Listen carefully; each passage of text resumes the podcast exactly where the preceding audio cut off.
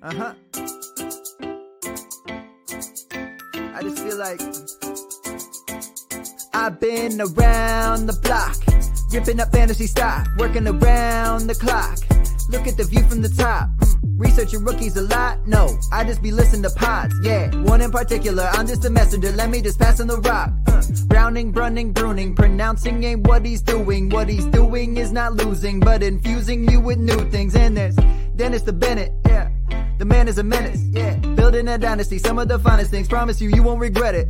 Sly as a fox, cultured in pop. Give him his props. Here is a thought. Here is a box, and you cannot compare them at all. So don't even try. Careful with the news, but when you use a take, I take up Tony Fire. I mean dire because anyone else is a huge mistake. Whoa, fantasy round table, fantasy fantasy round table, yeah. fantasy round table. Come take a look at the crown, baby. Hey, fantasy round table, fantasy fantasy round table, Woo. fantasy round table. Come take a look at the crown, baby. Go. Hello and welcome to another episode of the Fantasy Football Roundtable podcast. It is the first Monday of the NFL season, which means the last game of week one facing featuring everyone's heroes, the Denver Broncos, starts uh, in just a few hours. I am actually uh, currently in Phoenix, sitting right across the street from the site of the Cardinals complete collapse on opening day. That is just one of the 14 games that we will be discussing today. Dennis, how does it feel to finally have real football games to discuss? Man, let me tell you something. It is good. G U D good. I I thoroughly enjoyed my day yesterday. You know, I hopped on with the Better Sports Network about 245 I had my TV up. I finally installed the TV in my studio so I can see it. I had it on the mix channel. I had eight games going at once. And I need to petition the NFL network to not have more than eight games on at any given time because I literally, there were nine games. On the other mix channel, it was just the Patriots and the Dolphins. And so I did not see hardly any of the Patriots and Dolphins uh, other than flashing red zone and, and highlights uh, on the other eight games. But man, it was pretty glorious. I kind of I hung my kit little kiss figurines up in my studio over here. Got my dry erase board, my TV. I, my wife is going to be so mad this fall. She's like, she's never going to see me. It's going to be. I, I'm going to have to make up for it in the spring.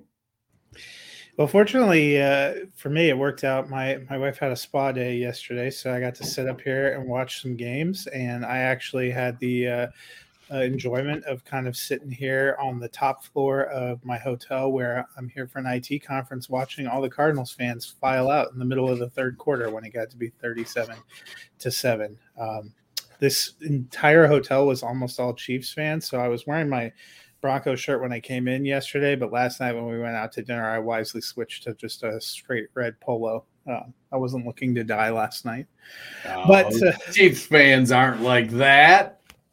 I don't know, man. I don't know. But the uh, the first game we'll look at, we're going to power through the slate and look at what we learned in week one. The first game, a lot closer than any of us thought. The New Orleans Saints headed into Atlanta to battle the Falcons. I thought it was going to be an easy win. It was anything but easy, but the Saints do pull out a 27 to 26 squeaker over the Falcons the big part of the first half of that game was Taysom Hill, the running back. Uh, he had 81 yards on four carries total, including the first touchdown of the game, a pretty sweet uh, 11 yard scamper. Jameis Winston really struggled in the first half, so that kind of kept him in. Winston a little bit better late. Dennis, are you buying into Taysom Hill having weekly fantasy value? So I'm just going to throw it out there. I am not rational about Taysom Hill. I am on the other end of the spectrum from you and your boy. I I just I don't feel like I I think he's typically going to um, he's a touchdown dependent three rush attempt guy. He just happened to bust off an 80 yarder yesterday and then he got the touchdown.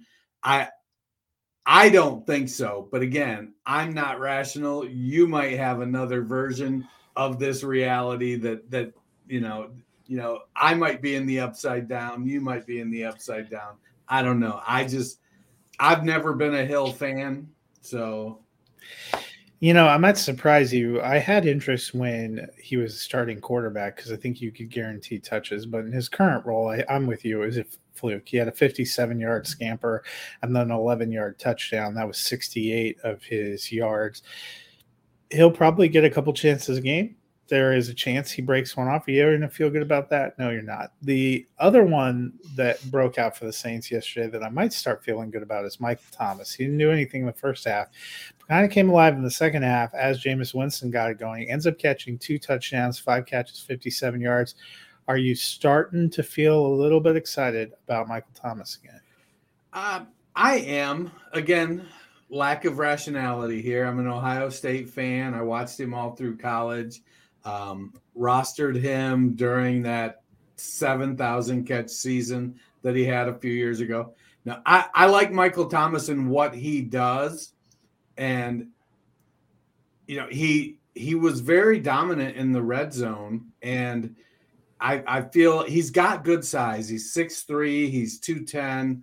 Um, he's not fast. He gets separation with his physicality, and he's got exceptional hands.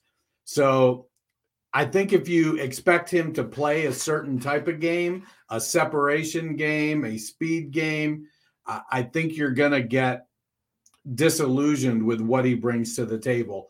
But if I can get five for 60 most weeks with a touchdown or two every, you know, if I think he's not, I think 10 or 12 touchdowns on the year is probably within the range of outcomes for him pretty comfortably. So I, I like the volume he got. You know, it if you know they the Falcons focused on Thomas, and it freed up the deep threat uh, Jarvis Landry. Yeah, eight targets for Thomas, nine for Landry. Got to feel good about the volume. Both of them look good. We hope that continues. On the flip side, the Saints, uh, the the Saints defense had a hard time stopping the Falcons on the ground. Got 120 from Cordarrelle Patterson, 72 from Mariota, 192 from those guys combined. But the passing game was a little bit of a different story. Drake London did okay in his first NFL game. He saw seven targets, caught five for 74. Kyle Pitts only two for 19 on seven targets. Is this a product of the Saints defense, or are you a little bit worried about the volume in the passing game? Uh, I'm not worried about the volume because the volume was there. It's just, it didn't convert. And you're going to have days like that and we're going to talk about that when we get uh, onto uh, game towards the end of this slate as well. Some days you're, you know, the quarterback's throwing it to you, and you're just not converting, and that's the way it goes. Um, I I like where the the Falcons are at. They are having to learn each other with a new quarterback, new wide receiver. Um, you know, Cordarrelle Patterson. I think uh, I, am curious if he'd have ran the ball as many times as, as he did if Damian Harris or uh, Damien Williams had not gotten injured. I, I feel like that ended up being more a function of circumstance. So I like uh, I like Patterson as a flex play most weeks. Um, I don't think he's going to be racking up 120 yards rushing. I think we saw last year when they try to use him that much in the running game that he wears down as the season goes on. But I'm not concerned about Pitts if in dynasty uh, or e- even redraft. You know, I might you know throw some feelers out there and see if the managers are getting a little spooked because he did only catch two passes. So I, I mean, he had what seven targets. Mariota threw the ball 33 times. It's not like it's a, a bad uh, opportunity share. Yeah, I agree. And plus, a tough secondary for New Orleans. The only uh, good news about potentially a Damien Williams injury is all those Tyler Allgeier stands may actually get to see him touch. Yes, we may. Yes, we may. The next game, I called this upset. The Chicago Bears winning 19 to 10 over the San Francisco 49ers. I wasn't a huge believer in Trey Lance going in, and he struggled. A lot of growing pains here, even against a medium Chicago defense. It was a rainy day. Lance, 13 to 28, 164 yards, and an interception, did have 13 carries for 54 yards Bad news here Elijah Mitchell is going to be out for a couple of months. Are you worried about Trey Lance? Are you worried about the potential pressure with Jimmy G right behind him?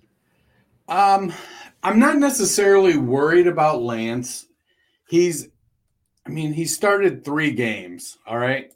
And this third game was in some pretty shitty conditions. I mean, there was, it was waterlogged. It, it was playing in, um, it, it was not great field conditions. Uh, he lost his tight end Kittle to uh, an early injury, so Kittle wasn't playing. Um, and then Mitchell got injured. So there were some extenuating circumstances. I'm not out on him, but I think I like Fields a little bit more uh, at this point. Uh, I'm I'm willing to, uh, you know, hold if, if we're playing poker and I've got Lance in my hand, I'm holding. I'm I'm gonna stay right now.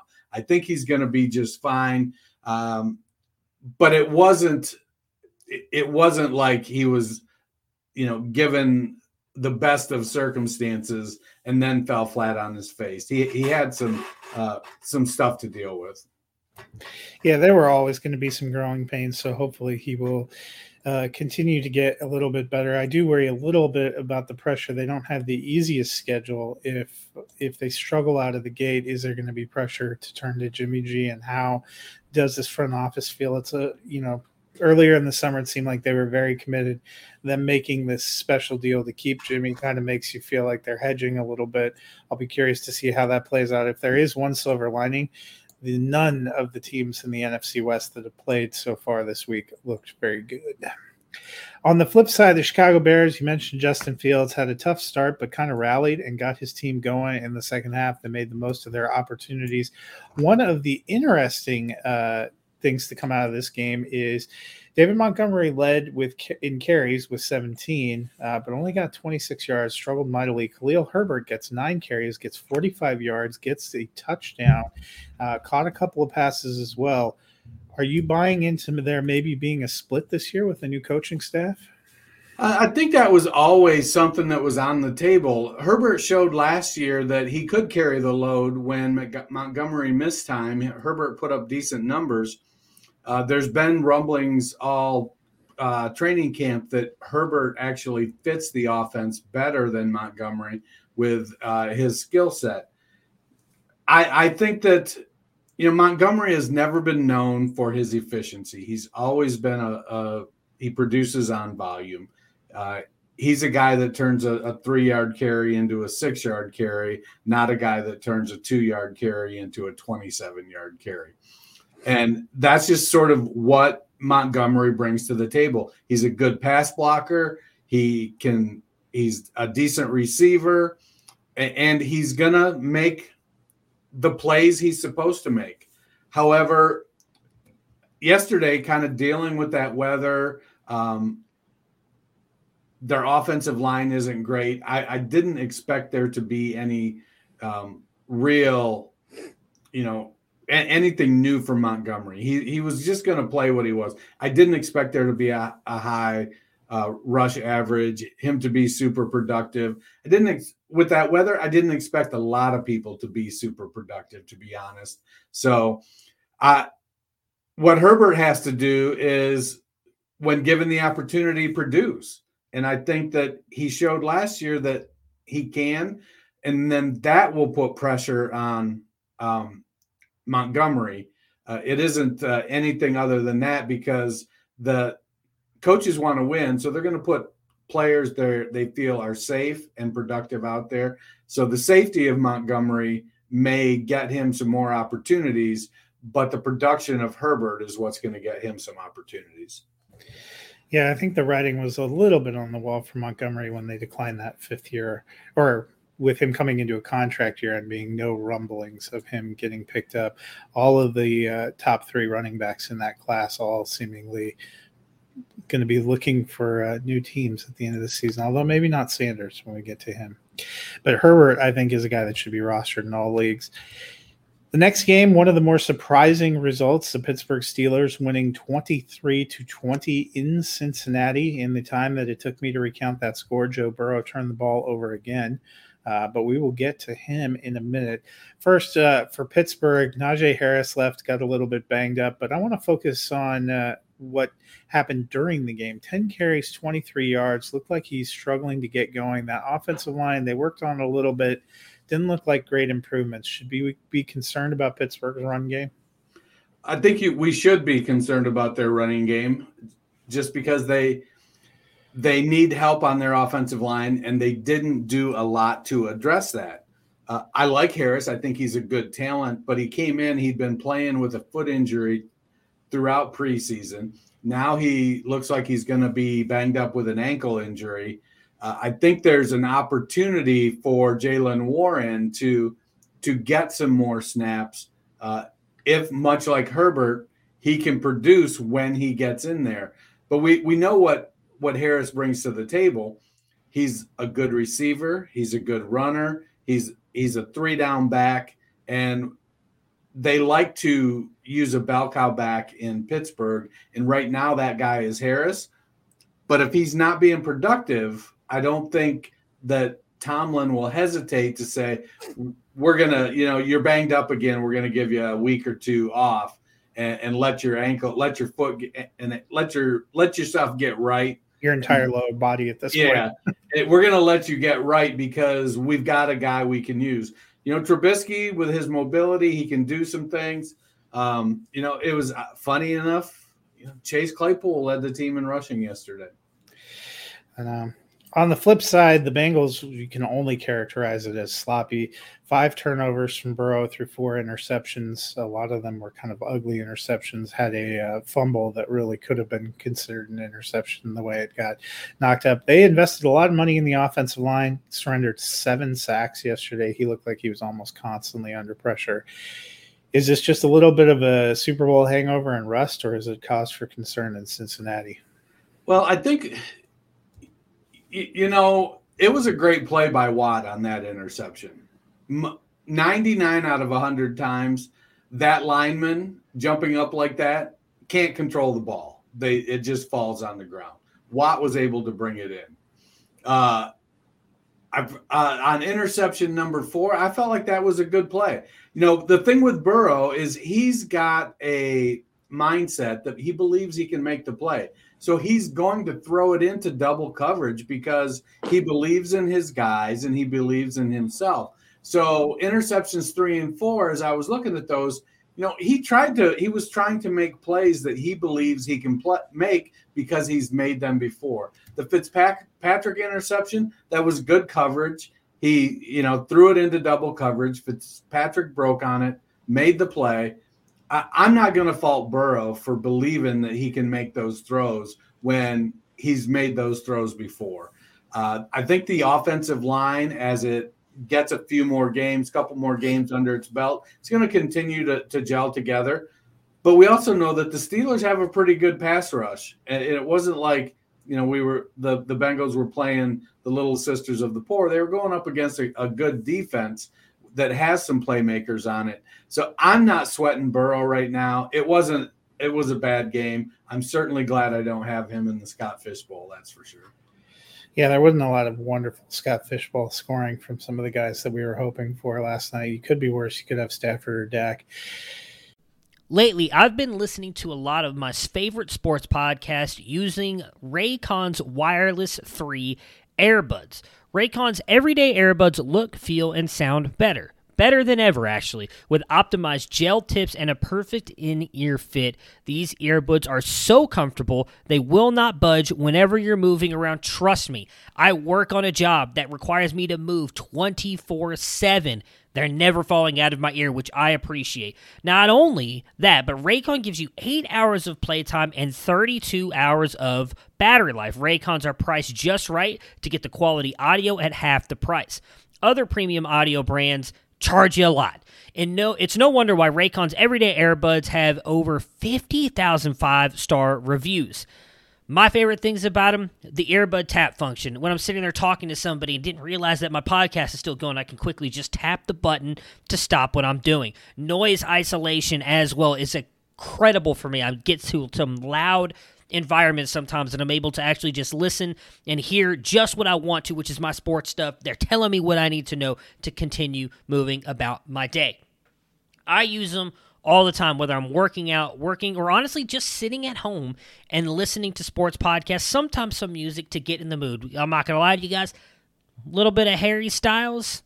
It's not the same as it was. It gets me going. I love that kind of music. It puts me in a working kind of atmosphere at home when I'm working on everything for the Fantasy Football Roundtable. Go to buyraycon.com slash TP PN today to get 15% off of your Raycon order. That's buyraycon.com slash TPPN to score 15% off. Again, buyraycon.com slash TPPN. Some of the best headphones that I have used. You go get them today. They're worth it, guys. Go get them. For the Bengals, you know, they're playing a tough defense. They turned it over five times, and they probably should have won that game. They were a blocked extra point away from doing so right at the end. Um, I I noted uh, in our pre-show conversation that announcer seemed to call out a few times. It was a new offensive line. They look like a group of guy that guys that need a little bit of time to play together to figure out how to play together. So I'm hoping they'll come around. I did like the investments they made in the line, but that is something that the Bengals are going to have to get right if they want to go further. The next game on the docket, Philadelphia Eagles top the Detroit Lions 38 35. I had hoped for the upset here. I believed in the power of hard knocks, but that 24 point second quarter just crushed all my hopes and dreams. Jalen Hurts looked really good, ran for 90 yards and a touchdown, threw the ball all over the field to anyone that was named A.J. Brown. But Miles Sanders also looked pretty good got 13 carries, but took it for 96 yards and got that elusive touchdown he couldn't get last year. Are you starting to believe in Miles Sanders? I, have always, you know, I feel like I've kind of been on him as a, a low end RB two. Yeah, my my narrative for him is that if he had just produced three or four touchdowns last year, we would we would view him in a completely different light. Well, he started off the season 96 yards and a touchdown. See, I think he actually and he caught two passes too for nine yards. So while Gainwell is getting more of the passing down work, Sanders is the best back on that team. I do believe Nick Sirianni knows that, but also teams know you've got to use multiple backs most of the time. And while Sanders being the a bigger back, he's he's only like 215. He isn't like some of these 225, 230 pound backs. So I like Sanders and his opportunity that he's going to get. And um, I don't mind that he doesn't like fantasy and just wants to win because winning teams do what? They score points. And teams that score points do what? They score fantasy points. All right, Miles Sanders, hate my fantasy team. Just go out there and carry the ball and score touchdowns. Yeah, he was one of the few bright spots in my Scott Fish Bowl lineup. RIP, though, uh, with, Devonta Smith. Well, the thing and the thing with Hurts though, I was checking because Hurts ran the he led the team in rushing with 17, but nine of those 17 were scrambles. So they were actually he dropped back what he had 32 pass attempts, so he dropped back 41 times. I don't think they want Hurts dropping back that much. Um, but I think I think if some of those scrambles had been converted into actual pass attempts, then I think they would have been in a position to run the ball more as well. But Detroit was getting some pressure on him, and so he, I mean, nine scrambles out of 17 rush attempts is feels like a pretty high amount to me. Um, but yes, I, I, agree. R.I.P. Devonta Smith. Devonta Smith and the Saints defense got me in DFS yesterday. It was also a touchdown party. There were four different ball carriers, including Hurts and Sanders, that got touchdowns. Yeah, I um, don't why they why they need to give Boston Scott goal line carries. What the hell? Just to, just to break our heart. Speaking of teams that seem to give goal line carries, DeAndre Swift looked really good um, you know, huge rushing performance that we were looking for. But I want to talk about his backfield mate, and that's Jamaal Williams. He got 11 carries for 28 yards, which isn't that impressive. But two of those carries were touchdowns. Seemed like they were using him in the red zone. Does that give him any flex appeal for you week to week? I don't think week to week. I mean, that's 11 for 28 isn't great. He's a short yardage back and – I don't want to rely on him getting two touchdowns every week uh, because I think we see DeAndre Swift being able to produce as well. I mean, 15 carries for 144 yards. uh, I think is a, a, a, pretty good day. And then Swift also what he caught all three of his pass targets too. So Swift is clearly the better back. I I think in the deepest of deep leagues, then I think yeah, you're looking at Jamaal Williams and saying, you know, in my third flex spot, I'm going to go ahead and and uh, slot in a guy that can get me six points on a touchdown. He may only get me nine points for the game, uh, but it I feel like I got a good shot. He's going to get a little bit of red zone work. Um, unfortunately, that stuff cuts into DeAndre Swift's usage. But Swift is what? He's 5'8, 209. I, I think there is some concern to not want to use him because uh, Jamaal Williams, I think he's 5'11, 220 or something. So he is a little bit bigger. But we've seen small backs be able to convert at the goal line. Um, I just think that Detroit is probably going to err on the side of uh, if they if they can avoid a, you know egregious hits on DeAndre Swift, they're going to. But I would be nervous starting him in a you know a a, a one or two flex league. It's going to make me nervous all season if I'm in that position. Yeah, I agree. A little too touchdown dependent. Well, we go from one of the highest scoring games of the week to a complete dog of a game, and that was in Miami, where the Dolphins won 20 to 7 over the Patriots. The Patriots had a lot of offensive questions coming in, Dennis. Did they answer any of your questions? They have a lot of offensive questions going out, let me tell you. Uh, I think that the you know they did answer one question. Jakobi Meyers is the wide receiver you want to roster. Um, he led the team in targets with six, caught four for 55 yards. Uh, we know his difficulty with finding the end zone. Uh, the team, the, I mean, Belichick needs to fire both of his offensive coordinators and get an action. I mean, I'm sitting here going, please bring bring back Charlie Weis or Bill O'Brien. That's what Belichick needs to do. It's that bad, I think. Um, you know, it's the the running back touches were split fairly evenly. You know, so it's like they they view both of them, and they and they told us in the preseason we view both of them as three down backs. So what are they doing? Take the whole series. You, you play on third down. It doesn't matter. Um, Plus, you have James uh, Ty Montgomery taking that James White role, gets the one touchdown. Yeah, I mean he that's you know. the the running back right now, still for me, I mean, you're you're right. Probably Meyers is the one you want to roster. Last year, the one fantasy asset you seemed you could count on was Hunter Henry, and we saw more Jonnu Smith. Neither of them would have been a great play. I'm kind of still avoiding the Patriots until we can get some kind of sense of consistency from their offense. Yeah, it's really it's Jakobi Meyers is it, and, and I think he'll be consistent, but I don't think he's going to be much more than a flex play the passing game for Miami played out pretty well how we thought. Um, you know, I didn't. None of us thought Gesicki was going to have a good game. Hill and Waddle both heavily involved, had some good numbers. But let's look at the backfield. Did you learn anything about the Dolphins' backfield? Uh, I think it played out kind of like we thought it would. Uh, Edmonds with 12 carries, Mostert with five. Um, Edmonds had four targets, Mostert had one. So, uh, you know, the guy they paid all the money to is getting the touches over the guy that they brought in to teach the guy they paid all the money to the offense. It's just it is what it is. Will it you know, I don't think Edmonds is going to have a lot of 20 carry games, but I think 12, 14 rush attempts with 3 to 5 targets is going to be kind of the norm for him. Uh, it'll come down to can he make explosive plays? you don't want to see somebody getting 12 carries and um, putting up 25 yards, but we also know that New England has a pretty stout run defense. So we'll take what we can get. Edmonds had four caught four passes for 40 yards, so that's not anything to sneeze at. That's that's okay. So then the, you know, I think Edmonds is the guy you want. Mostert's the guy you handcuff, and then if something goes haywire, you know, then all of a sudden we'll see Myles Gaskin come in and rush for 100 yards. Football fans, the first Sunday of the NFL season is here, and DraftKings Sportsbook, an official sports betting partner of the NFL, is giving new customers a can't miss offer to celebrate the return of the NFL season. Right now, new customers can bet just $5 and get $200 in free bets instantly. And as an added bonus for week one, everybody can experience the thrill of DraftKings with early win promotion.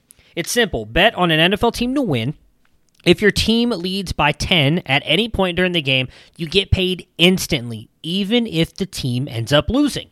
Download the DraftKings Sportsbook app now. Use the promo code TPPN, that is TPPN, and get $200 in free bets instantly. When you place a $5 bet this Sunday, that is code TP PN only at DraftBook Sportsbook, DraftKings Sportsbook, an official sports betting partner of the NFL. Minimum age and eligibility restrictions apply. See the descriptions for the episode for details. Myles Gaskin. Yeah, I, f- I think Chase Edmonds probably a flex. Um, I'm still not incredibly high on the Dolphins running game uh, until we see a little more. Another team that was, or another game that was a little bit confusing and quite slow for a while was the Baltimore Ravens and the New York Jets. The Ravens end up winning 24 to 9. Uh, they ended up exploding for points late. It was three nothing for most of the first half, and then they put on a touchdown. Ended up being 10-3. They got 14 points. Uh, the Ravens did in the third quarter to kind of put it away. A big part of their attack was Devin Duvernay, who saw four targets, caught all four for 54 yards and two of the touchdowns. Dennis, are you buying into Duvernay? I mean, not really. Uh, you know, Jeff. I was listening to Jeff Mans on Sirius XM today and and he's a big proponent of Duvernay. His his thesis is that the Ravens throw inside the hash marks, and that's Duvernay in the slot and Mark Andrews at the tight end. Well, Bateman had more targets than um, Duvernay. Duvernay just converted his. I don't know if that's, you know, I didn't watch a lot of the game, so I don't know if it was if if Bateman's were uncatchable if the coverage was better, or it was just that um, on particular plays Duvernay was open. But Duvernay made plays, and that's all you can ask of him. I think we said in the preseason we knew he was going to be the wide receiver two. We just don't want to have to rely on starting the wide receiver two in the Baltimore offense. Bateman is a better wide receiver.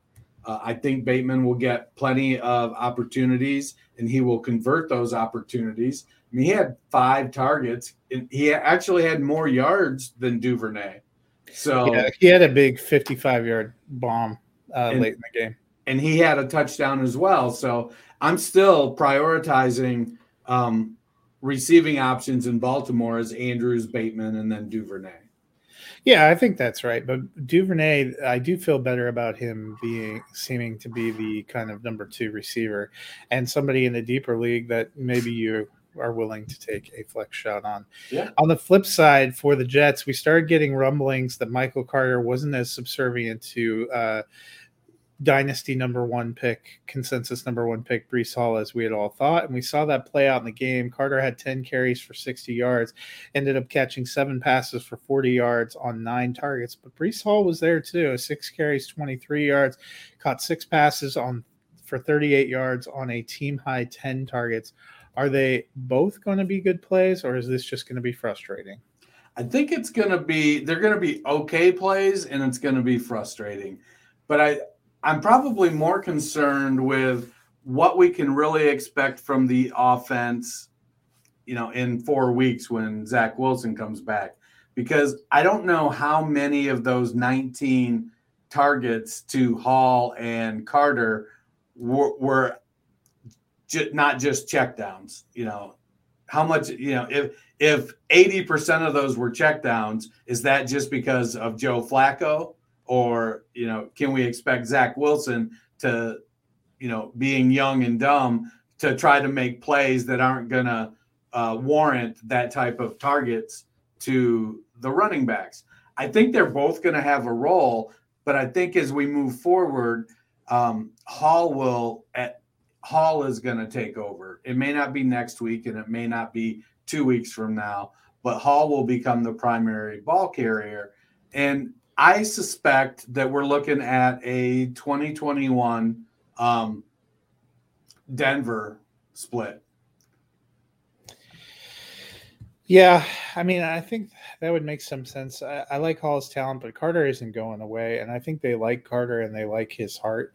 I think there's going to be space to play both, but they're probably neither one of them you're going to feel good about as more than a flex play. Because I'm with you, Duane Brown went on IR, um, which is not a great sign. The the solution they had to losing left tackle Mekhi Becton or losing Mekhi Becton at tackle was to get Duane Brown, who is now also on IR. So they had to switch Fant back to left tackle. I think they're still working on that offensive. Well, line. and I think though with Brown, they're they feel very confident that in four weeks he's going to be ready to go. I think they just were like, well, we need to clear up a space. It, but in four weeks he'll be ready to go, and they're going to slide him right in. Our next game, the Washington Commanders hold on 28 22 over the Jacksonville Jaguars, but the Jaguars actually played pretty well. Big offseason signing was Christian Kirk, got a huge, massive deal to kind of boost the Jacksonville passing game. Trevor Lawrence looked a little better 275 yards, touchdown, interception, but Christian Kirk, 12 targets, six catches, 117 yards. Do you like what you see? I do. I mean, they're they're using him like they paid him to be used. They gave him money. They said, "We're going to throw you the ball. We need you to do stuff with it." He put up 117 yards. It would have been nice for him to get into the end zone, but I think overall, the Jaguars came out and kind of did what they needed to do uh, under a new coaching regime. They needed to kind of show, "Hey, we're yeah, last year was weird." we're we're over that. We're moving on. Um, you know, the where they invested outside of Kirk in in the receiving game, I think we can question it. But after the year they had last year, players were rightfully skeptical about going to uh, Jacksonville. They had to overpay to get Kirk, who's probably best suited as a number two. Um, but now he's being paid to be a number one. And I think as they bring as they as Pederson kind of settles this team down over the course of this year, I, I, think next year they bring in an alpha wide receiver. I don't know if it's a rookie. I don't know if it's a veteran that'll be out there, but I think they'll bring in an alpha wide receiver to go with Christian Kirk uh, and and with with the uh, the other uh, fantasy assets they have. Yeah, I thought it was a big step forward for the Jaguars uh, offense, and I liked what Kirk did. I think he's a solid weekly start there in Jacksonville. On the flip side, we didn't know what to make of the other receivers not named Terry McLaurin in Washington. Well, we got our answer. Curtis Samuel looking very much like he did a couple of years ago. He had a couple carries, led the team in targets with 11 catches, eight passes, 55 yards, and a touchdown. Rookie Jahan Dotson gets five targets, catches three of them for 40 yards and two touchdowns are you buying into Washington's other receivers and uh, the seemingly uh, air raid offense that Kirk uh, that Carson Wentz is now running there? You know, that's a, a weird offense. Um, I don't know if they they played it like that because they felt that's what they could get away with versus Jacksonville. But it was, you know, we've seen Curtis Samuel be good in the past. Uh, we just haven't seen him be healthy a lot. And I I would not expect Samuel to out target Terry McLaurin eleven to four on a regular basis. Um, I, I and Dotson, you know, he made a couple really really good plays. I think it's a situation where they're they've got a new quarterback, uh, a rookie receiver, a guy coming off an injury, uh, an established receiver, and they're just trying to shake it out and see, you know, how consistent can they be? What's going to happen with them? I'm still McLaurin's the guy I want, um, but I do think that Dotson and Samuel can provide some flex appeal, especially if the offense starts clicking. If they can be balanced, you know what? Gibson ran 14 times for 58 yards. Samuel put up over four yards per carry. Uh, McKissic rushed the ball eight times, went six. So if they can if they can be balanced, I think that the opportunity is going to be there for this offense to score some points. Yeah, I think I was just a year too early on Curtis Samuel, who was my pick for uh, fantasy MVP last year. Um, he looks. This is what I thought he could potentially do going over there. Maybe I was just a year too early. His legs weren't yet ready. Uh, we got a quick question. I'll ask you. Uh, given the news, obviously with Dak now out for eight weeks, would you trade CeeDee Lamb and DJ Chark for Keenan Allen, who himself is dealing with an injury? And I'm going to go ahead and say that for me, there's too many unknowns. I probably would not. Well, I'm definitely not if it's dynasty. And if it's redraft, I'm still definitely not. I like the combination of Lamb and Chark. I think they're both going to be productive. Uh, I'm not worried. I, I mean, it's going to be. I mean, Lamb is still the wide receiver one there. I mean, are we not drafting DK Metcalf because Geno Smith is the quarterback? No, we're drafting DK Metcalf. Not everyone is, I will note. but with Lamb, I mean, we've already made the investment. Don't sell low. And I think if you're selling Lamb and Chark to get Keenan Allen with a hamstring injury, you're selling low. On our next game, the Cleveland Browns holding on 26 to 24 over the Carolina Panthers.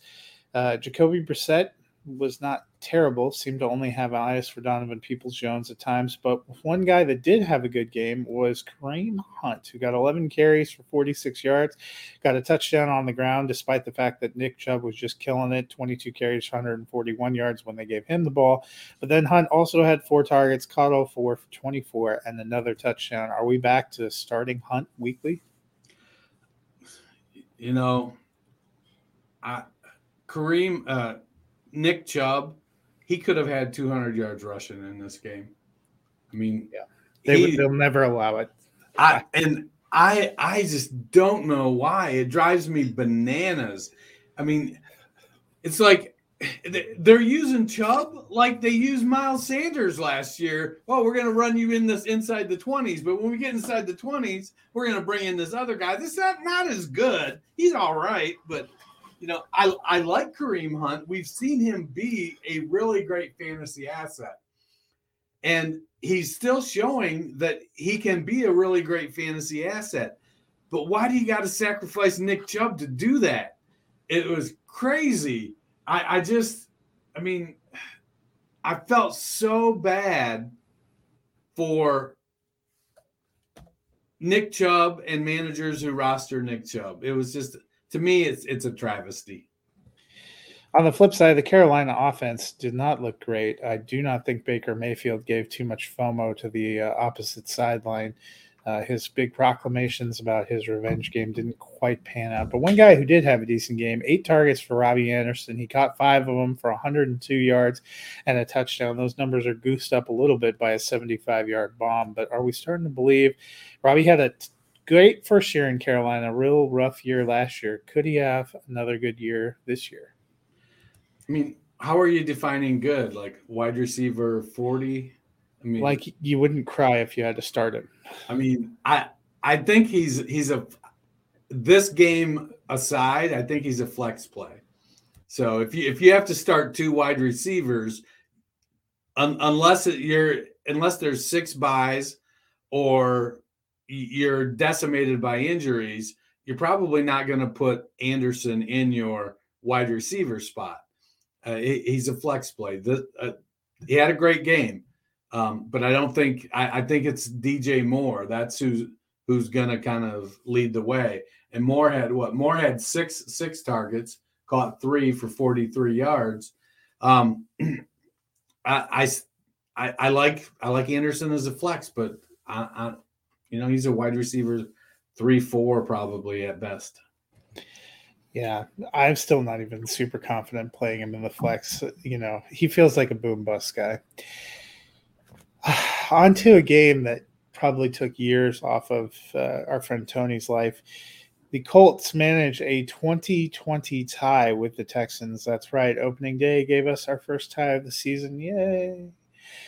This is the uh, second year, it seems like, in a row where the Colts have entered with some massive expectations and not gotten off to a great start. The game probably wasn't even this close. They were getting blown out until a 17 point fourth quarter to rally to even tie the game. Should we be worried about the Colts? Well, you know, Frank Reich can sometimes suffer from the old uh, smartest guy in the room syndrome, and then he outsmarts himself. I mean, Jonathan Taylor, 31 for 161 and a touchdown. Michael Pittman, 9 of 13 for 121 and a touchdown. Um, I, I feel like the offense should have been more productive when it comes to points when you've got your top two guys putting up those kind of numbers. So, you know, to me, I Tech, the Texans are a scrappy team. They showed that last year when they were playing for Caldwell, and a lot of those same guys are there, and they, I, you know, they're kind of they get to hear how bad people think they are, and I think they're developing a fairly strong culture of work hard and everything else is going to take care of itself. Uh, Rex Burkhead is a perfect kind of guy like that. Brandin Cooks is a perfect guy like that. You know, Davis Mills outperformed most of the rookie quarterbacks last year, being a late round pick. Um, he just went in, put his head down, and when it, he was called on, he took care of business. So they are creating uh, some opportunities to to put up fantasy numbers, and I think their defense probably surprised the Colts. Um, I, I is it a bad sign? Not for fantasy if they're going to put up those kinds of numbers. I mean, you'd like to see a couple more touchdowns out of Matt Ryan as a fantasy manager. But if I'm getting 161 yards and a touchdown out of my RB1 and 121 and nine catches and a touchdown out of my wide receiver one, I'm pretty happy with that for fantasy. Yeah, I mean, from fantasy and even from a game scripting, we've often complained that uh, they use Jonathan Taylor the way the Browns use Nick Chubb, but that wasn't the case yesterday. He got 31 carries. I think Hines had three carries. I mean, he was the featured guy. He was banging it out there. I, I do think it's concerning for those that think that they're a potential playoff team or can make a run. We've seen the last couple of years they struggle with these what should be winnable games in the division. It was last year not being able to beat Jacksonville kept them out of the playoffs entirely, despite some of the better wins that they had. So I think it is something to watch, a curiosity. On the flip side, for the Texans, there was a lot of buzz for Dameon breaking, Pierce. Breaking news Kenneth Walker officially inactive. Uh, he was supposed to be inactive. Yeah. They've been talking about. Uh, um, Elijah Mitchell going on IR as well it's always great to have played one week of fantasy and have to go back to the drawing board on like half your teams because of all the people out. Um, Texans, Dameon Pierce, a lot of buzz on him going in. He got out carried and out targeted by Rex Burkhead. Seemed like uh, he may not have quite the bell cow role people were hoping. What did you think of Pierce? Uh, I think it's just a matter of time. Um, it's you know he's he's a more talented back but Lovie Smith is uh defer to my veteran kind of guy coach. He's one of those old school coaches.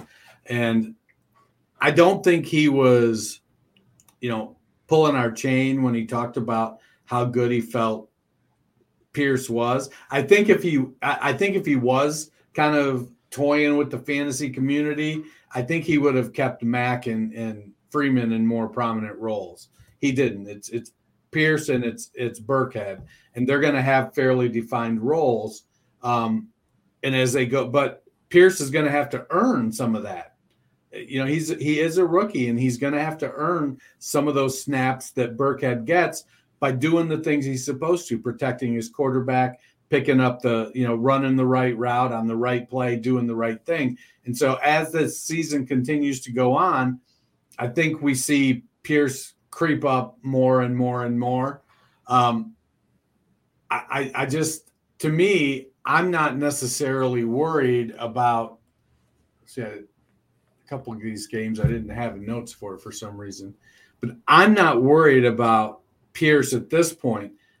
This is where you go. Well, let me go see if I can make a deal and add him. Uh, you know, for depth at a cheap price. Yeah, and you know, a lot of people compared him to this year's Michael Carter, and I think forget that Michael Carter didn't start out going gangbusters right away. He kind of worked his way into it, and I think that's going to be some of it with Pierce. Probably still a flex option, but those people that thought he was going to be top twenty right out of the gate are uh, probably going to have to adjust to a new reality. Although the way we're losing running backs, you never know. Right. On to the afternoon games. The first of those, the big buzz game, was Kansas City Chiefs in Arizona, the Battle of the Cardinals. wasn't much of a game. The Chiefs led at one point, thirty-seven to seven, end up winning forty-four to twenty-one. A lot of the buzz was about Isaiah Pacheco, who got into the game and got sixty-two yards and a touchdown. Uh, but he really came in after the game was already decided, and it was another Chiefs running back, Clyde Edwards Helaire, who looked really good at the beginning. Seven carries for 42 yards may not knock your socks off, but he did catch three passes for 32 yards and two touchdowns. Were we too harsh on Helaire this offseason? Well, I don't know that we were too harsh. You know, it's a put up or shut up season for him. He's playing for a contract extension. This is his third year. Um, you know, they drafted him in the first round, so they do like him. Then they gave him four goal line carries in his first game, and he was stuffed on all four of them. And so he's had to make his way back. He does some things really, really well. He fits the Andy Reid offense really well. And I think as long as he keeps producing when given the opportunity, he's going to be just fine. This was a game where, uh, you know, we loved Pacheco in the preseason, and then we see him get in here in this game, and we see, uh, you know, the the shots of Jerick McKinnon tugging on Reid's Reid's jacket, saying, "Hey, put me in," and he's like, and he's giving him the no, I'm going to leave Pacheco in there. The game was so far out of hand, it didn't matter. You know, Pacheco Pacheco's getting garb. Uh, you know, it was mop up duty. Uh, honestly, I'm surprised Chad Henne wasn't in there at that point. Um, it, it was just it it is what it is. He got he got playing time in a, a, blowout, and that's what you want with rookies. If you can get your rookies in there, so you can evaluate them when under fire in real games, then you, you take that opportunity. I think Pacheco is going to be fine. I think McKinnon has a role, but I think Edwards Helaire is the RB one in Kansas City. On the flip side, a lot of injuries and uh, not a lot of options for the Cardinals. Wasn't a very good game, but one guy who kind of made a su- subtle appearance is Greg Dortch, the receiver. Had nine targets, caught seven of them for 63 to lead the way. Are you buying into Dortch at all? No, I mean he's he's what that everybody wanted Rondale Moore to be in this game. You know he, but I mean seven catches for 63 yards. So it's all around the line of scrimmage. It's, you know, he's not going downfield or or doing that much. I mean, Dortch was kind of a sleeper when he came out. He didn't have draft capital. He got uh, uh, he was a free agent, and people were like, "Oh, he's going to show everybody." Well, he didn't. He went and he started doing, you know, tried to catch on by being a kick returner, punt returner, playing special teams. Uh, but he's a small guy like Rondale Moore, and you know he plays a specific role in an offense, whether that's the Cardinals or whether he moves on when they make more active. You know, I I'm not gonna I'm not rushing to pick up uh, Greg Dortch. Yeah, me either. I, you know, I think there's other players that are going to come back, and that was just an opportunity uh, game. He, he did a nice job, though. Uh, next was a battle in the AFC West. That was the Los Angeles Chargers hosting the Las Vegas Raiders, and they beat them 24 to 19. Uh, a game that was lopsided kind of in the first half, and the, the Raiders made a good rally and made things closer. Uh, some concerning injuries for the Chargers, which we'll get to in a minute. But on the Raiders side, uh, huge game for Davante Adams. 17 targets, catches 10 of them for 141. Darren Waller gets four for 79. Then there's Hunter Renfrow. He saw six targets, which is the good, but only three catches for 21 yards. Is it a sign of things to come, Dennis? Uh, I think it's more a sign of things to come occasionally. It's gonna be, you know, him and Waller are are gonna be that second third fiddle to you know they're the supremes Davante Adams is Diana Ross. You know, they're going to have a hit now and again on their own. Diana Ross is going to, you know, Davante Adams is is the guy. Uh, I don't think Adams is going to regularly get 17 targets. I don't know if him and Carr decided they had something to prove yesterday. Um, but I mean, last year in game one, Waller had 19 targets and didn't come close to that the rest of the season. I think Adams is going to be fine. He's going to get a lot of targets. I, I think Renfrow, six, seven targets, eight targets, maybe. I think that's where he's going to be. So if, if he's going to be that five to eight target guy, he's going to have, he's not going to produce a lot of yardage. And when it comes to the red zone, he's occasionally go, going to produce. It's more about Waller and Adams because they are legitimate red zone threats.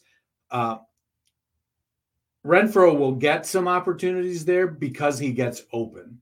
That's you know he he in short area Renfrow gets open, so he'll. I, I don't think Carr will completely overlook that. I just think this was kind of a I'm going to take my new car for a spin kind of game. I hope you're right. I had high hopes for Hunter Renfrow, and that was not a great start. On the flip side, Keenan Allen uh, had a decent start, catching all four of his targets for 66 yards, then went out with an injury. We did not see very much from Mike Williams or Josh Palmer. Gerald Everett catches a touchdown. Uh, kind of a ho hum game for Austin Ekeler as well the Chargers got out to a pretty decent lead and then were able to hold on. If Keenan Allen misses time, should we worry about this offense? Well, I think you always worry about it when you lose a guy as talented as Keenan Allen. Um, but Mike Williams, um, Josh Palmer, Gerald Everett, Donald Parham, Austin Ekeler, Jalen Guyton, they do have some depth. And it's one of those situations where what they're going to have to do probably is to spread the ball around more to other guys. It isn't, I, I don't think if Palmer replaces, uh, who was it? DeAndre Carter actually came in for him yesterday. I don't, if, if Palmer or Carter come in and start playing the Keenan Allen role, I don't think we're going to see them getting consistently Keenan Allen type of targets because Allen was the highest targeted guy there. And so I don't think I don't think anybody takes that role. I think guys when they get in there, they're going to need to produce. They really like Palmer and Carter for being a journeyman. You know, he's produced the last couple years when he's been given an opportunity at both in Washington and now in uh, Los Angeles. Yeah, you know, uh, Herbert is a guy we've seen over the years uh, that he's been in here that finds a way to make it work with whoever's in the game. So I don't really worry about them fantasy purposes, though. It might make it that Herbert's about the one you feel good about playing. I was a little surprised about Mike Williams. I don't know if it was just the coverage or the schemes. I thought he was going to have a big day. wasn't that involved. I'll be curious to see if they make that right going forward. The other big Williams tied for the team lead in targets. He didn't really do anything. Well, I mean, he tied with seven other guys. I mean, all yeah, of them had I mean, four. It was kind of like a, a, real spread it out game. I'll just be curious to see. And yeah, Allen I mean, probably would have had a lot more targets if he hadn't gone out early right. with an injury. Yeah. I mean, Herbert's a throw it to the open guy kind of guy. The other big divisional battle in the afternoon was the Green Bay Packers at the Minnesota Vikings did not go Aaron Rodgers' way. The Vikings win this pretty handily, 23 to 7. The Packers never really seemed to be in it. Their offense pretty flat in general. This is the second consecutive opening day that they've come out and kind of laid down for an opponent. Last year got clocked by the New Orleans Saints. Should we be concerned though, Dennis? I don't think I'm concerned yet. I don't have high hopes for their wide receiver group. Um, man, Christian Watson did his best MVS impression though. That was that was classic. I mean, all he needed to do was be wearing number 83. Um, I, I think you know their running game was good. They but I think they were in a felt like they were in a position where they couldn't lean on it and get um, as much production out of it. I mean, Jones had almost 10 yards per carry. Dillon had four and a half yards. I know, but they only gave Jones five carries. I know. And then and then they gave Dillon six targets. He led the team in targets. So it's a weird situation. What Jones had five targets. So it was very running back centric as far as the offense was going. Um, but they need somebody to step up and and have Rodgers' confidence, and I don't think they're going to get that until Lazard comes back.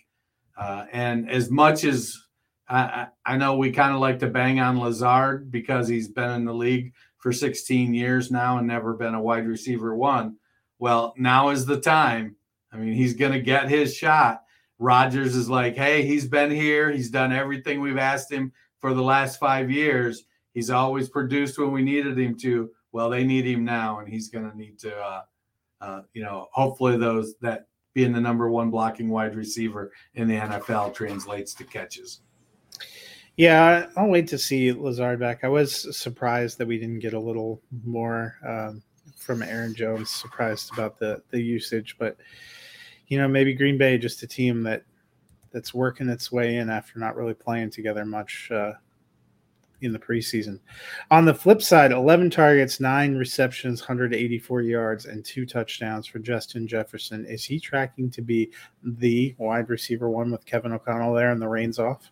He's, you know, he's looking like it. I mean, the dude is good, and he's all, you know, all off season, he was definitely one of three guys in that top tier. Him and Chase, and obviously Cooper Kupp.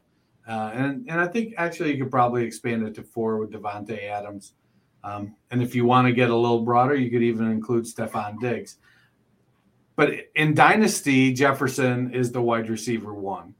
Um, and we know he's all he's done is put up what 1400 yard 1600 yard seasons and him and cousins have been there they're going into year three new offense or not they they have a connection dude gets open he catches everything he's a great route runner um, if he finishes as the wide receiver one nobody's going to bat an eye yeah, I, I, think he's in for a heck of a season, making a lot of people uh, who passed on him in, in rookie drafts or in other drafts or even in the actual NFL draft uh, double think their decisions. One of the games, is that a shout out to Howie? Well, I mean, it worked out for him now because he's got AJ Brown, but I mean, he, that wasn't the only team that passed on him. I I would take Justin Jefferson over Jerry Jeudy. I'll tell you that. I bet you would. One of the uh, most fun outcomes of the day, especially coming on the anniversary of 9 11, was in Tennessee. I think the proper grammar is the funnest. Funnest, the funnest game coming on the anniversary of 9 11 was the Giants getting a 21 to 20 win over Tennessee in Tennessee in Brian Daboll's coaching debut. We'll get to the Giants in a minute, but first, Tennessee, a team who was the number one seed last year. Uh, they had a decent lead here and kind of frittered it away at the end. Real inconsistent in the passing game. What do you take away from the passing offense here for Tennessee in fantasy purposes, Dennis? Know, I think they're just settling in and trying to get used to who they are. They've never been a real high volume passing team, and now they've got Treylon Burks and then Robert Woods coming off an injury at the top of the pecking order. And then out of nowhere comes this slot guy, Kyle Philips, um, doing his best 2021 Hunter Renfrow impression. Uh, I, they've got some guys between Philips and Burks and um, and Woods, and then Westbrook-Ikhine. So it, it, comes down to can they develop the chemistry mm-hmm being that they are a um, run first team. You know, Derrick Henry back in the saddle, 21 carries, 82 yards. But then Dontrell Hilliard catching two touchdown passes. So if I'm a Derrick Henry manager, I'm frustrated that they're, you know, they're, here they go taking Henry out when they go into sh- when they're to pass it in the red zone. I don't know. I, I'm not bought into Hilliard, that's for sure. Yeah, Matt was right. Um, you know, all the rumors about Treylon Burks being way behind did seem to be uh, that just that a rumor. He had more targets than Nick Westbrook, Ikhine, and Robert Woods combined. Um, didn't look too bad. And Kyle Philips, he was the talk of the camp. I think he's a guy that needs to be rostered in every format. Uh, looks like there's going to be some potential there. Maybe they'll have uh, more weapons and more options than we thought, just different weapons and different options. I mean, they, they've got a year to get these weapons ready for Malik Willis. God. Uh, on to the Giants side.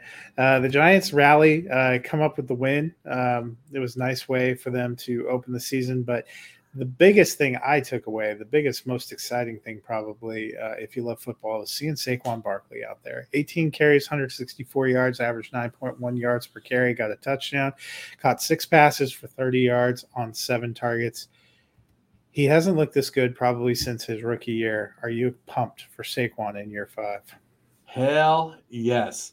Um, now it's just can he stay healthy? You know, it's he plays a brutal sport. Uh, he's always been an exceptional athlete. He's big, six foot, 232 pounds, you know, and he has excellent change of direction movement, phenomenal speed and power.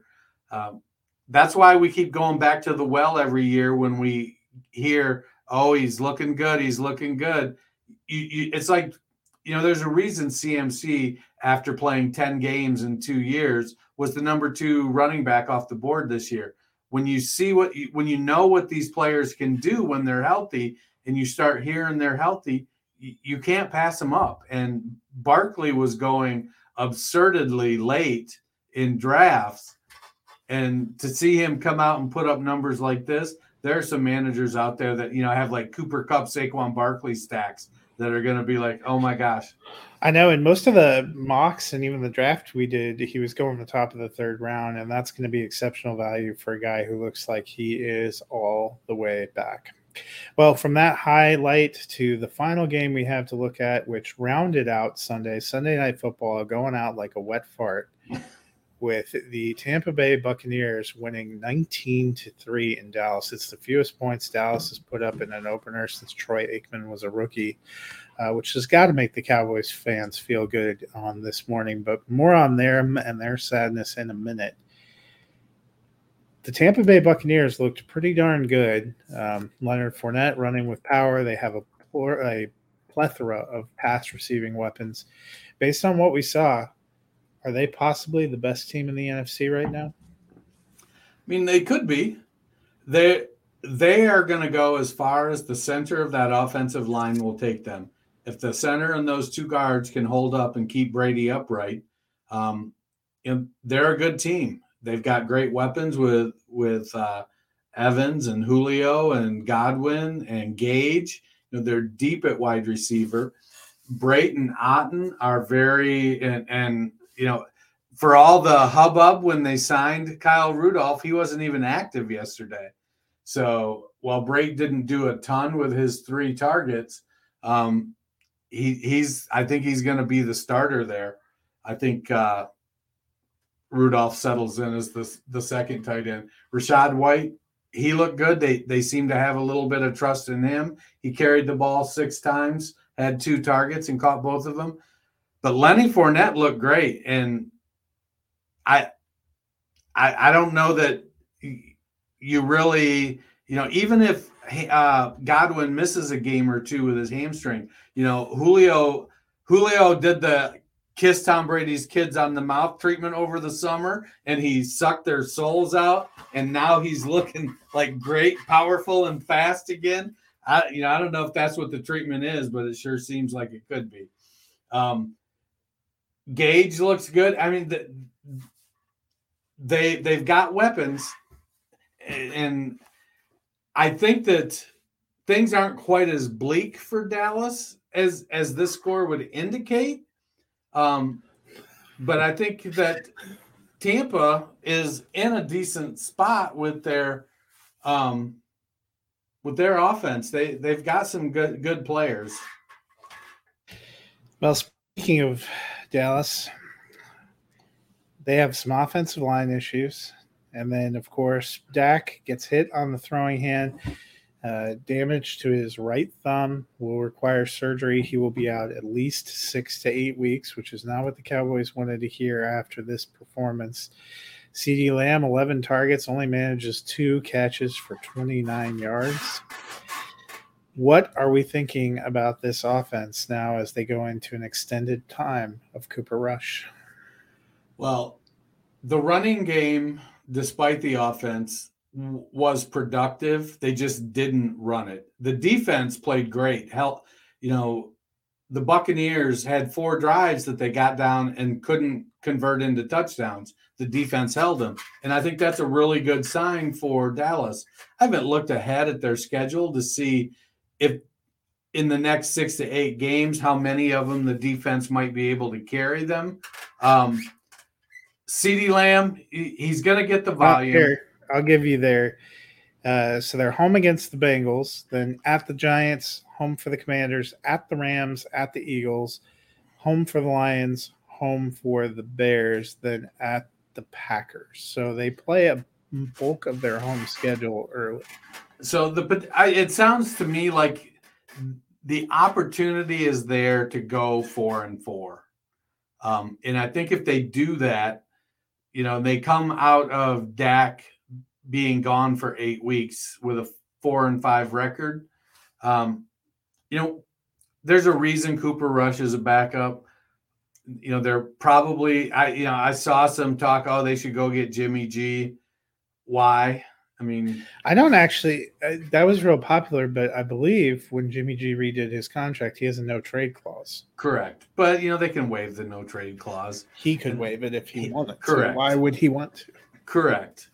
Um, so you know if they go if they come out of this at you know four and five, uh, three and six, they they will have the opportunity to to make a run to get to the playoffs. Um, CeeDee Lamb is going to be fine. Uh, their biggest opportunities are so, somebody has to step up at wide receiver to help take the pressure off of Lamb and to take the pressure off of Cooper Rush. It could be we could be looking at a very very heavy uh, Dalton Schultz period coming up over these next six to eight weeks if you were Dallas, and one of the other popular ones was that they should go out and get Cam Newton. You buy into that? No, dude. I, I would rather have Cooper Rush. Yes. I mean, I'd rather yeah. have Ben DiNucci. I think the bigger problem for Dallas is losing Tyron Smith and the way their offensive line, Connor McGovern left a little bit early. They let some people go. Uh, you know, they've had some attrition. They went from having probably the best line in football to it being one of their biggest offensive questions. And no matter who the quarterback is, I think that's going to have a big impact. Yeah, I you know I think uh, what's his name, Trevor Smith, Tyler Smith. Tyler Smith.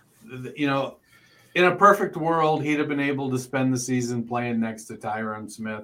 It's not a perfect world. It's time to put your pants on and go. I think he played well. You know, yeah. Tampa's got a good defense, and he's he he comported himself in a reasonably good fashion. As he gets snaps, I think he's gonna get better and better and better. There's a reason he was drafted as high as he was. That's not to say that high picks don't bust, but uh, I think the way he played, there's definitely hope at the left tackle position for the Cowboys. You know, ne- it's probably for him it's going to be next year, but I don't think he I don't think he was overmatched. I think if he had to play, say, Myles Garrett, it might have been a different story. But against against uh, Tampa, I think he held up held up okay. Well, that's going to do it for us today. That is a wrap on the first Sunday of the NFL season. Tonight, uh, in about 30 minutes, you'll get the chance to see the Denver Broncos go out and pound the Seattle Seahawks into submission uh, because I'm not going to accept that there's any other possibility. Hopefully, you will enjoy that one on Wednesday. Uh, Matt and I will be back. We'll be giving you our top 12 at each position. We'll be looking at the highlights of the Monday night football game, and we will be previewing the Thursday night game, first game on Amazon, which is a pretty darn good one, as the Chargers will take on the Chiefs, and both of them coming off of big wins on a short week.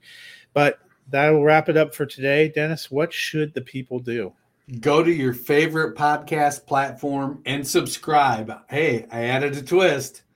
And then rate and review. Give us, you know, boost us up, let, get us moving back up the charts. Uh, feel free. Prepare for glory. I don't know if you got your popcorn ready. Do you got your popcorn ready. I came out the womb, I was ready. And he's hit the end zone for an unbelievable touchdown. I would be honored Throw it up above his head. They can't jump with me. God, Lee. Oh, they tackle him at the 40 yard line. Who can make a play? I can. Who can make a play? I can.